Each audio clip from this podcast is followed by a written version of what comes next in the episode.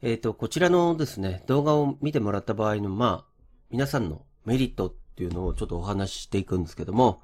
まずですね、えっ、と、賃貸仲介の営業でできるようになると、日本全国どこでも仕事ができると。要はですね、沖縄で勉強した賃貸者契約書、重要事項説明書、まあその辺全部、同じものを全部ルールとして、その北海道でも東京でも名古屋でも使ってるっていうことになりますんで、で、どういうふうに案内をして、どうやって申し込みをして契約していくっていう、その概要がですね、実務がですね、すべて日本全国一緒なので、まあ何かあって転勤してとか、別のところに住みたいって言ったとしても、どこでも、例えば富山県に行っても作業は一緒ですということですね。次にですね、えー、賃貸仲介なんで、仲介なので、コストがかからないビジネスになると。なので、例えばラーメン屋さんみたいにラーメン仕入れて、あとはスープ作ってとか、そういうことはもう基本的にしなくていいと。基本的にお客さんが来たら、じゃあ、今ある物件を紹介して、じゃあここに住みたいですって言ったら、貸主さんから手数料をもらって、借り主さんからも手数料をもらうっていうスキームになるんで、基本的にはもう、費用が何もかからない。次ですね、専門スキルが、まあ、身につくという形になりますね。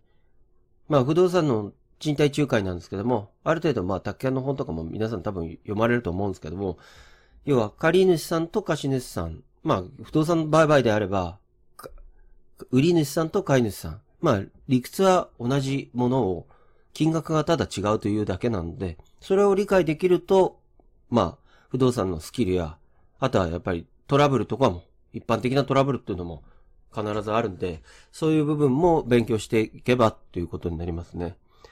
で、次が重要でですね、不動産売買に進む場合なんですけども、非常に楽に理解できると。まあ、賃貸の仲介で、えっ、ー、と、借主さんと貸主さんで賃貸契約をできるようになれば、売買は売買で、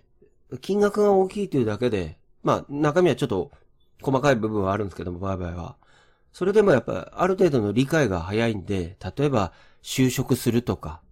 修行、修行するために、じゃあどこかで働くって言ったとしても、まあ、先輩方の手を煩わせないっていうのもあるんで、ここでやっぱり勉強していけば、後々楽かなということですね。で、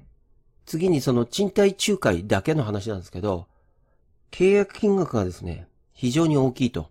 まあ当然東京都内で6万円の家賃を借り主さんと貸主さんから両方からもらって、例えば6万円だったら12万なんですけど、東京にはですね、六本木の例えば店舗とか、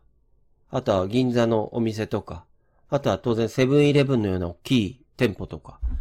まあいろいろちょっとセブンイレブンには事情があるんですけども、そういう大きい店舗でやった場合というのは、1回の家賃というのが月々100万とか150万とかありますんで、まあ事務所でも当然80万とか60万とかザラにありますんで、それを専門にやってしまうと、両手で例えば100万円の家賃、月の、月々の家賃100万円を貸主さんと借り主さんからもらった一発で200万のお金が入ってくるっていうものなので、これが別に住宅の賃貸契約であろうが、事務所の賃貸契約であろうが、店舗の契約であろうが、すべて中身は一緒ですので、これを覚えれば必ず、あの、将来、不安が消えると思います。ぜひご覧になってください。